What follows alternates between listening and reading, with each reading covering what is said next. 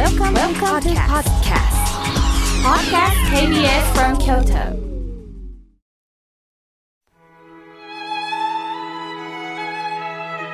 改めまして河村明慶ですさて今日の法話のテーマは親子関係で悩んでる人へメッセージを送りたいと思います妙慶の心が笑顔になるラジオのリスナーさんのお便りを拝見させていただきますと、子育て真っ最中の親御さん、またはお孫さんと毎日関わっておられるという方からのお便りも多いことに気がつきます。まもなく新学期を迎えるにあたり、子供さんとの関係で落ち込んでおられるという方もおられるんではないでしょうか。また、子が親を尊敬できないという方もおられます。もちろん尊敬しますよという方もおられます。皆さん、親という字を想像してください。木の上から我が子をじっと見つめるという字です。どんな親でも子供が憎くて産んだわけではありません。しかし、親から裏切られて苦しんでいる人が多いのも事実です。親から愛情をもらってないばかりに自分の子供も愛せないという人もいます。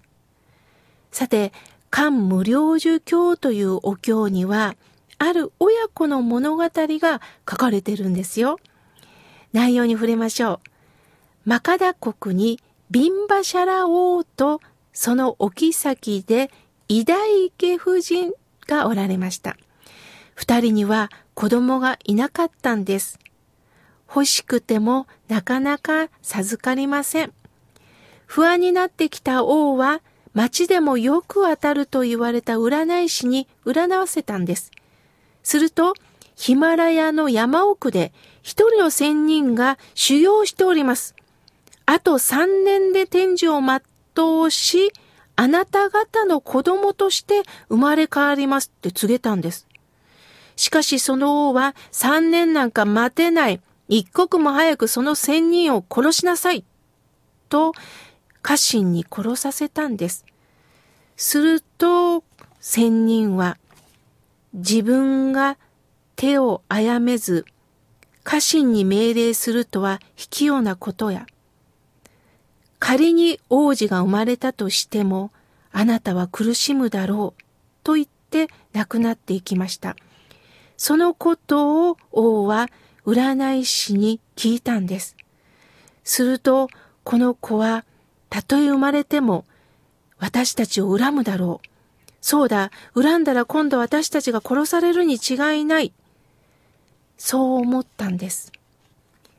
結局、占い師の告知通り、妊娠をして出産したんですが、王の頭の中は、もしかしたら生まれてくる子供は恨みを持って私たちを殺すかもしれない。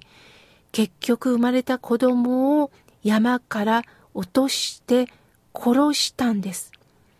しかし、その王も妃も7年経った後、やっぱり子供が欲し。あの時殺さなければよかったと身勝手な後悔をします。その心を察したかのように、あるお手伝いの方が、実はあの時王は子供さんを山から突き落としましたが、それを即座に拾って私たちが内緒で育ててたんですって聞くんです。なんと、生きてるのか王と妃は喜びました。そしてその子供はすくすくと王とお妃のもとで育っていってアジャセと名付けられました。そこにお釈迦様の教団を乗っ取ろうと企む台場だったが、アジャセに告げ口をするんです。お前たちの父母はな、実はお前を殺そうとしてたんだ。それを聞いたアジャセはびっくりして、父親を幽閉、つまり牢獄に押し込めたんです。ショックを受けたのは母親の偉大家です。王がこのままでは死んでしまう。体に蜂蜜とかいろんなものを塗ってわからないようわからないように、あたかも面会をするようにして、その蜂蜜を舐めさせて、え毎日過ごしていました。なかなか王が死なないことを不審に思ったアジャッセは、ある日見張った時、その偉大家が毎日、えー、王に対して蜂蜜を舐めさせているのが分かったことから、また、えー、偉大家も牢獄に入れるんですね。さあ、そのことで、今度は王が亡くなったんです。さあ、亡くなったから、このアジャセは救われるかと思いきや、そうではない。人間は、やはりその罪の中で今度は追い込まれるんですね。すると、アジャセが精神的にも、そして、画面的にも、いろんな吹き出物とかいろんなね、体にいろんな、えまあ、症状が出てくるんですね。皮膚病に悩まされるんです。するとその状況を見て、えーどうか悩まないでください。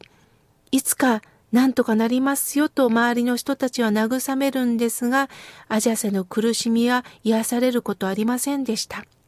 そんな時に、えー、医師でもあるギバが、どうかお釈迦様の教えに出会ってくださいって言うんです。お釈迦様の教えに出会ったら私はどうなるのか慰めてくれるのかそう半信半疑な中で出会うとお釈迦様は素直に自らの過ちを認めましょう。今まで誰もが慰めるということをしてたんですが、お釈迦様は慰めるのではなく、辛いかもしれないけど、自分の今の罪を認めましょうと言うんです。そして認めた中からなぜ自分が過ちを犯してしまったのか、そのことを考えましょう。共に苦しみ悩み抜きましょうということを教えてくれます。すると、その中で、そうか、まず自分の嫌なところを忘れるんではなく、罪を忘れるんではなくっ、なぜ自分がそういう不安の中から父親を殺さなければならなかったのか、そこに焦点を当てたんですね。すると、改めて考えてみると、両親も不安だったんです。人間はやはり不安だからこそ何かの形で罪を犯そうとしてしまうんですね。また、アジャセは両親から愛されてるということにも気づきました。そして、その愛するということがどういう形で屈折していったのか、そのことも学んだんですね。お釈迦様は、苦しむあなたが救われるまで私も一緒ですよ。身も心も地獄に落ちてるものを私はしっかりとあなたと向き合いますよ。初めて仏様の慈悲に触れて自分の罪を罪として自覚できたんですね。残機という言葉があります。懺悔の残に、木とは小里辺に鬼と書きます。残とは自らの罪を恥じ、二度としてはならないと誓うことです。残機の木は人に罪を作らせないということです。罪を犯した人間が本当に救われるのは、あなたは悪くないよと慰められることだけではありません。人間は必ず罪を犯してしまう。その罪に対してあなた一人ではない、共に向き合っていこうというものに出会った時に、私たちは救われていくんですね。あなたが親を愛せない。また子供を愛せない。それはあなたのせいではありません。やはり私たちも本当の愛を教えてもらえなかったのかもしれません。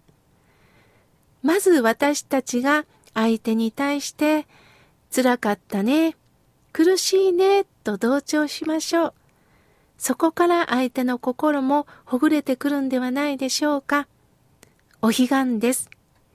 亡き父、母と向き合ってください。ありがたいことにお父さんお母さんがご健在でしたら、一緒にお寺でお参りしませんか？今日もこうして一つ学びました。今日もこうして生きてます。その気持ちを合唱に託して